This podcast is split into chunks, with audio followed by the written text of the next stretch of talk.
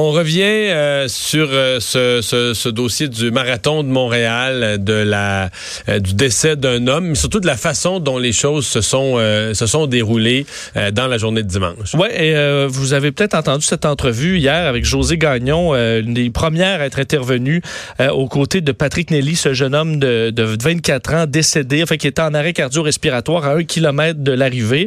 Et la dame dénonçait entre autres le, les délais qui semblent avoir été très longs pour avoir des services d'urgence sur place et un défibrillateur.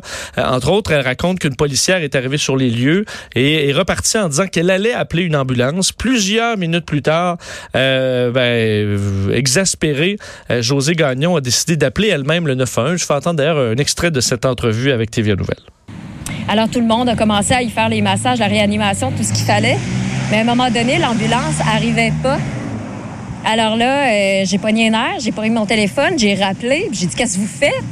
Puis là, elle a dit, ben là, madame, calmez-vous, euh, dites-moi où vous êtes. Là, j'ai dit, on est au marathon, dépêchez-vous. Puis elle a dit, on n'a pas eu, on n'a pas eu d'appel. Vous êtes la première personne qui appelle pour nous dire ça. On vous envoie quelqu'un. La policière a-t-elle appelé le 911? Alors ça, on la question, euh, est-ce que la policière l'a vraiment appelé le, le, le 911? Est-ce qu'elle a averti? Est-ce qu'elle l'a oublié? Parce que du coup, est-ce que est-ce que c'est quelque chose que tu oublies? Euh, il y a quelqu'un de mourant? C'est un peu un peu curieux. Du côté d'urgence santé, on confirme que le, seul appel qu'on a reçu, c'est celui de José Gagnon que vous venez d'entendre à 9h55. Alors, euh, évidemment, il y a tout ce délai-là, plus un 8 minutes avant que les, les pompiers se présentent. Alors, au total, c'est 25 minutes de hmm. délai. Hier, dans le feu de l'action, on disait des fois, ça peut paraître plus long que ça l'est réellement, mais non, 25 minutes, là, hmm. confirme que c'est assez long. Euh, du côté du, marathon de Montréal, on s'est défendu d'avoir euh, mal planifié les mesures de sécurité. On a donné des chiffres, entre autres, de, des équipements qu'on avait sur place, 50 défibrillateurs, 8 ambulances. Alors, on dit avoir eu assez de, de gens, même si on a tenu du côté de l'administration à offrir nos, ses sympathies aux proches du coureur et à remercier les gens qui sont intervenus sur place pour donner les premiers soins. Jean-Yves Cloutier, entraîneur, auteur, conférencier sur la course à pied, est avec nous. Bonjour, Monsieur Cloutier. Oui, bonjour, Monsieur Dumont. Bon, là, on, regarde les, mesures qui sont mises en place euh, en cas d'arrêt cardiaque ou dans le cas de, de grand malaise d'un coureur, mais est-ce que, les marathons euh, auraient pas aussi une autre responsabilité de, filtrer ou de mieux vérifier qui s'inscrit à quoi pour pas que, des gens se mettent en danger eux-mêmes en voulant, l'expression à la mode, en voulant se dépasser? Mais je crois que la responsabilité vient du participant. Euh, c'est à lui, euh, euh, je dirais pas s'auto-évaluer, mais s'il y a un doute sur sa santé, c'est de consulter, ça c'est sans hésiter. Et aussi l'autre affaire, c'est de bien s'entraîner. Euh, souvent, il y en a qui vont se lancer dans l'aventure du marathon, par exemple, avec peu d'entraînement. Euh, on voyait ça il y a 30 ans, c'était sous forme de gageure. C'est sûr pour quelqu'un de 25 ans, des fois ça passe ou ça casse, mais il faut faire attention surtout en vieillissant. Je pense que la qualité de la préparation pour avoir un objectif aussi réaliste, c'est bien important. Hmm. Mais personne la personne la mesure la qualité de la préparation parce que je veux dire c'est quand même une activité où à répétition des gens décèdent. On a l'impression, à moins qu'on qu'on le dise officiellement, que les organisateurs tout ça disent bon dans un marathon c'est normal, il y a des décès, ça fait partie. Mais il me semble que c'est comme un comme un peu gros, là, qu'au nom, au nom de la santé, au nom que tout le monde veut être en santé, euh, bon, il en meurt un de temps en temps. Là. Oui, mais c'est c'est très mince. Hein. C'est des c'est une, fine minorité qui décède. Ça arrive pas euh, tous les jours. Mais oui, une chance. Et euh, disons que faut penser aux 20 000 autres qui ont participé euh, dimanche et eux, ils ont sans doute amélioré beaucoup leur qualité de vie. Euh, comme j'ai dit souvent, on rajoute des années de santé dans sa vie. On, maintient un poids santé juste par la course. Vous voyez, il n'y a pas beaucoup d'obèses qui courent. Hein? Fait que c'est c'est ça. Fait que c'est tout. Faut, faut regarder le côté positif. Malheureusement, il, arrive parfois des décès. C'est souvent plus spectaculaire parce qu'on entend. Mais par contre, faut penser à tous les milliers d'autres qui, euh, grâce à la course à pied, ont vraiment amélioré leur santé. Mm-hmm.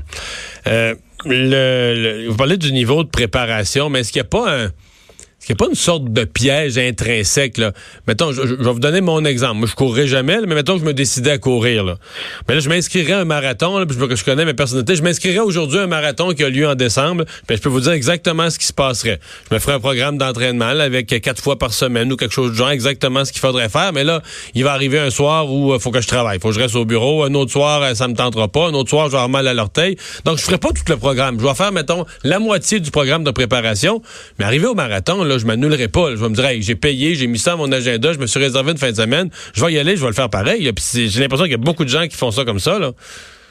Oui, mais je dirais, moi, euh, dans mes livres, je l'ai écrit, c'est que courir un marathon, c'est un minimum de deux ans de préparation il y a des étapes. Il hein. Euh, faut commencer par courir un 5 km, euh, le faire à quelques reprises. Après ça, on augmente tranquillement à 10 km. Puis si tout va bien, on, on se lance dans le demi-marathon. Puis, puis euh, après ça, on peut se diriger vers un marathon. Mais il y a des étapes qu'il faut euh, hmm. qu'il faut, faut pas brûler les étapes parce que le corps, ben, il faut assimiler l'effort.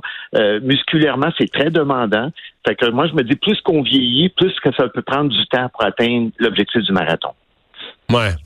Euh, le la, façon d'encadrer, c'est-à-dire, est-ce qu'il y a des signaux euh, que vous vous donnez quand vous formez des gens pour encadrer l'idée de, s'encadrer soi-même, de pas se mettre en danger, de dire si vous arrivez, là, vous êtes, c'est pas, aux trois quarts de la course, puis vous ressentez ceci, ceci, cela, arrêtez. Est-ce qu'on peut voir venir, dans le fond, un malaise d'une telle gravité ou dire là, là, j'ai beau avoir la foule qui me crie, qui m'encourage, je suis en train de mettre ma vie en danger, c'est plus drôle? Oui, mais ce qui arrive, c'est qu'on on est un peu en, état. Euh, quand vous courez avec un, dossard, hein, vous êtes dans une foule. Et là, les gens, quand vous vous mettez à ralentir, les, la foule va vous dire allez-y, continuez, continuez. C'est très difficile de, euh, de, de, de, dire là, je vais abandonner. Hein, puis là, l'objectif, vous en avez parlé à tous les membres de votre famille, vos amis. c'est très difficile de reculer parce qu'on voit ça comme un échec. Mais il faut être ben très sage pour euh, abandonner lorsque ça va moins bien. Hmm. Mais là, vous dites exactement, euh, exactement, exactement ce que je pense. C'est-à-dire que une fois que tu es là, tu t'es comme piégé ou tu vas finir par te mettre en danger pour toutes les raisons que vous venez, de nommer. Parce que tu veux pas te décevoir, tu veux pas décevoir tes, proches, tu veux pas... Le public te crie après. Donc, au moment où tu devrais prendre une décision rationnelle de dire c'est assez, tu fais exactement le contraire. Oui, puis on se met trop de pression aussi. Il faut faire attention. Il faut apprendre à s'écouter, écouter les signes avant-coureurs. Il faut adapter aussi sa stratégie de course. Si, par exemple il fait chaud, mais on peut pas courir au même rythme lorsque la température est plus fraîche. Il faut vraiment s'adapter. Euh, des fois, je vois des gens qui vont courir avec un parcours euh, montagneux, mais ils vont partir au même rythme qu'un parcours euh, plat mais il faut vraiment adapter euh, sa stratégie de course selon le, profil du parcours, la température. Je, vous entends, mais là, on dirait que vous parlez un langage de professionnel de la course, alors que les marathons, non, mais s'il y avait, s'il y avait 180 inscrits, je dirais que ce sont tous des professionnels de la course. Mais là, des milliers et des milliers, des dizaines de milliers d'inscrits. Oui. Il y en a un paquet là-dedans qui gèrent pas leur course pantoute. Là. Ils partent à courir, puis ils courent comme ils peuvent, puis... Euh, oui. Mais je dirais que les marathoniens, la, grande majorité ont suivi un programme d'entraînement. Est-ce qu'ils l'ont suivi à la lettre? Ça, c'est autre chose. Mais pour faire un marathon, on peut on peut pas le faire par improvisation. Sinon, on va frapper le mur. Euh, euh, moi, je pense que c'est ça, c'est de de s'écouter, de suivre un programme. C'est comme une recette de gâteau. Hein? Si on commence à hmm. improviser, ben, il y a des bonnes choses que le gâteau ne lèvera pas. Mais c'est le même, c'est le même principe. Puis d'y aller étape par étape, puis d'avoir surtout des objectifs réalistes. Hmm. Monsieur Cloutier, merci beaucoup de nous avoir parlé. Jean-Yves Cloutier, auteur, entraîneur de course à pied. Vincent, euh, il y a euh, Joe Biden, c'est un des gros sujets du jour, et là, ça s'accélère. À CNN, on a même un compteur du nombre de membres démocrates de la Chambre des représentants qui sont prêts à déclencher la destitution. Oui, et c'est en, hausse constante, même dans les dernières minutes, parce que c'était... Euh, on était à 158 tantôt. Oui, et un petit peu plus tôt aujourd'hui, on était à 150. Donc 150, 158, et là, 160. Joe Biden, donc, était attendu dans les dernières minutes pour réagir à toute cette controverse concernant euh, Donald Trump qui aurait, en fait, qui a fait un appel, on sait, au, président euh, donc ukrainien et aurait parlé, c'est du moins ce qu'on ce qu'on croit, de Joe Biden et son fils Hunter qui a travaillé pour un groupe gazier en Ukraine à partir de 2014. Et dans cette conversation, on croit que le président aurait demandé qu'on fasse enquête sur l'ex-vice-président et son fils. évidemment, ça, ça a relancé tout le, le, désir chez plusieurs démocrates de lancer une euh, procédure en destitution, disant que, évidemment, le président n'a pas d'affaire à euh, demander des enquêtes à d'autres pays sur euh, des, des, politiciens aux États-Unis. Alors, ce que je voyais là, dans les... Surtout pas avec une menace de pas verser l'argent. Tout à fait. de pas verser l'aide prévue. Là. Ce serait inacceptable si c'est vrai. D'ailleurs, dans, dans, ce, que, ce que Joe Biden vient tout juste de dire, parce qu'il vient de sortir là, de, son, de la salle, il a dit, si nous acceptons que le président s'en sorte en euh, détruisant, ou du moins en, brisant la, Constitution américaine, ça durera pour toujours. Euh, et là, évidemment, la question est lancée, est-ce que les démocrates vont euh, ben, démarrer une procédure ben, de destitution? Selon le Washington Post, l'article mis en ligne il y a quelques minutes, là, Madame Pelosi, Nancy Pelosi, donc euh, qui euh, a, ce, ce, pouvoir, la présidente de la Chambre, le speaker de la Chambre, euh, devrait annoncer une procédure de destitution, une enquête sur la destitution, la première étape, quelque part vers la fin de l'après-midi. Bon, c'est ce qu'affirme présentement le, le, Washington Post. Donc, on parle vers la fin de l'après-midi. Il y aurait une réunion de caucus très, très, très importante là, des démocrates, puis elle annoncerait ça au sortir. Parce qu'il faut comprendre que la destitution d'un président, c'est pas c'est pas simple. Euh, alors la Chambre, qui est à majorité démocrate, aurait la première partie du travail, c'est-à-dire en quelque sorte mettre en accusation le président, et ensuite tout ça s'en va au Sénat, qui fait l'équivalent du procès. Mais le Sénat est à majorité républicaine, euh, et c'est ce qui fait que les démocrates ont été si peu enclins à aller de l'avant, dont Nancy Pelosi, qui est un peu le le personnage central là-dedans, c'est-à-dire un... Puis elle était, vraiment, elle mettait vraiment les freins là, jusqu'à il y a quelques parce qu'elle avait l'impression que ça allait avoir un effet boomerang. C'est-à-dire que le président Trump allait, avec, la, avec le, nombre de votes des républicains, allait bloquer la procédure. Puis après ça, dire, regardez, ils ont essayé de me faire tomber. Puis ça a été purement, un processus purement partisan, aveuglé par la partisanerie. Puis que le président allait réussir à retourner ça à son avantage. Oui, alors qu'en plus, on est euh, quand même près des élections américaines, tranquillement. Là. Mais euh, donc, est-ce que ça vaut la peine d'entamer tout ça alors qu'on approche de 2020?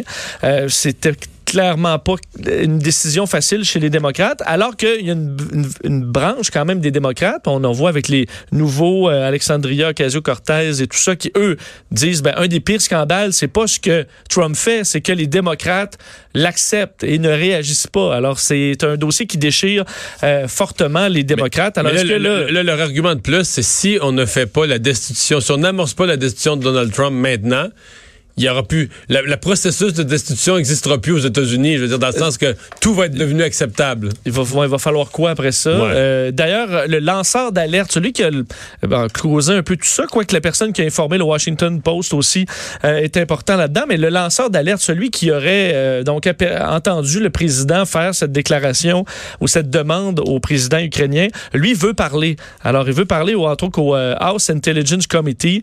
C'est ce qu'il, son avocat aurait demandé alors, est-ce qu'il y aura, lui, un point à dire là-dedans? Euh, ce sera à suivre. C'est un dossier quand même euh, complexe et qui évolue rapidement. D'ailleurs, le président lui-même, Donald Trump, a déclaré sur Twitter que demain, il allait euh, publier les transcripts, donc euh, vraiment le, verbatim de ce qui s'est dit, euh, disant que ça n'allait pas être du tout caviardé. Alors, est-ce que demain, on pourra nous-mêmes faire notre idée sur ce qui s'est dit? Est-ce que c'est acceptable ou non? est-ce que rendu là, ça peut faire patate, toute cette histoire? Ou est-ce qu'on va trouver des trucs de dernière minute pour pas que ce soit diffusé? Du moins, euh, on devrait pouvoir lire tout ça demain euh, si on se fie au, euh, au, président Donald Trump. Merci. On vous parlait il y a, au cours des derniers jours de l'approche de la commission scolaire de Montréal qui, pour la marche de vendredi, a donné congé aux jeunes par une journée pédagogique pour leur permettre d'aller participer à la grande marche. Dans un instant, on vous présente une entrevue avec une commission scolaire où on a décidé de faire les choses autrement. Deux heures d'info. Le retour de Mario Dumont.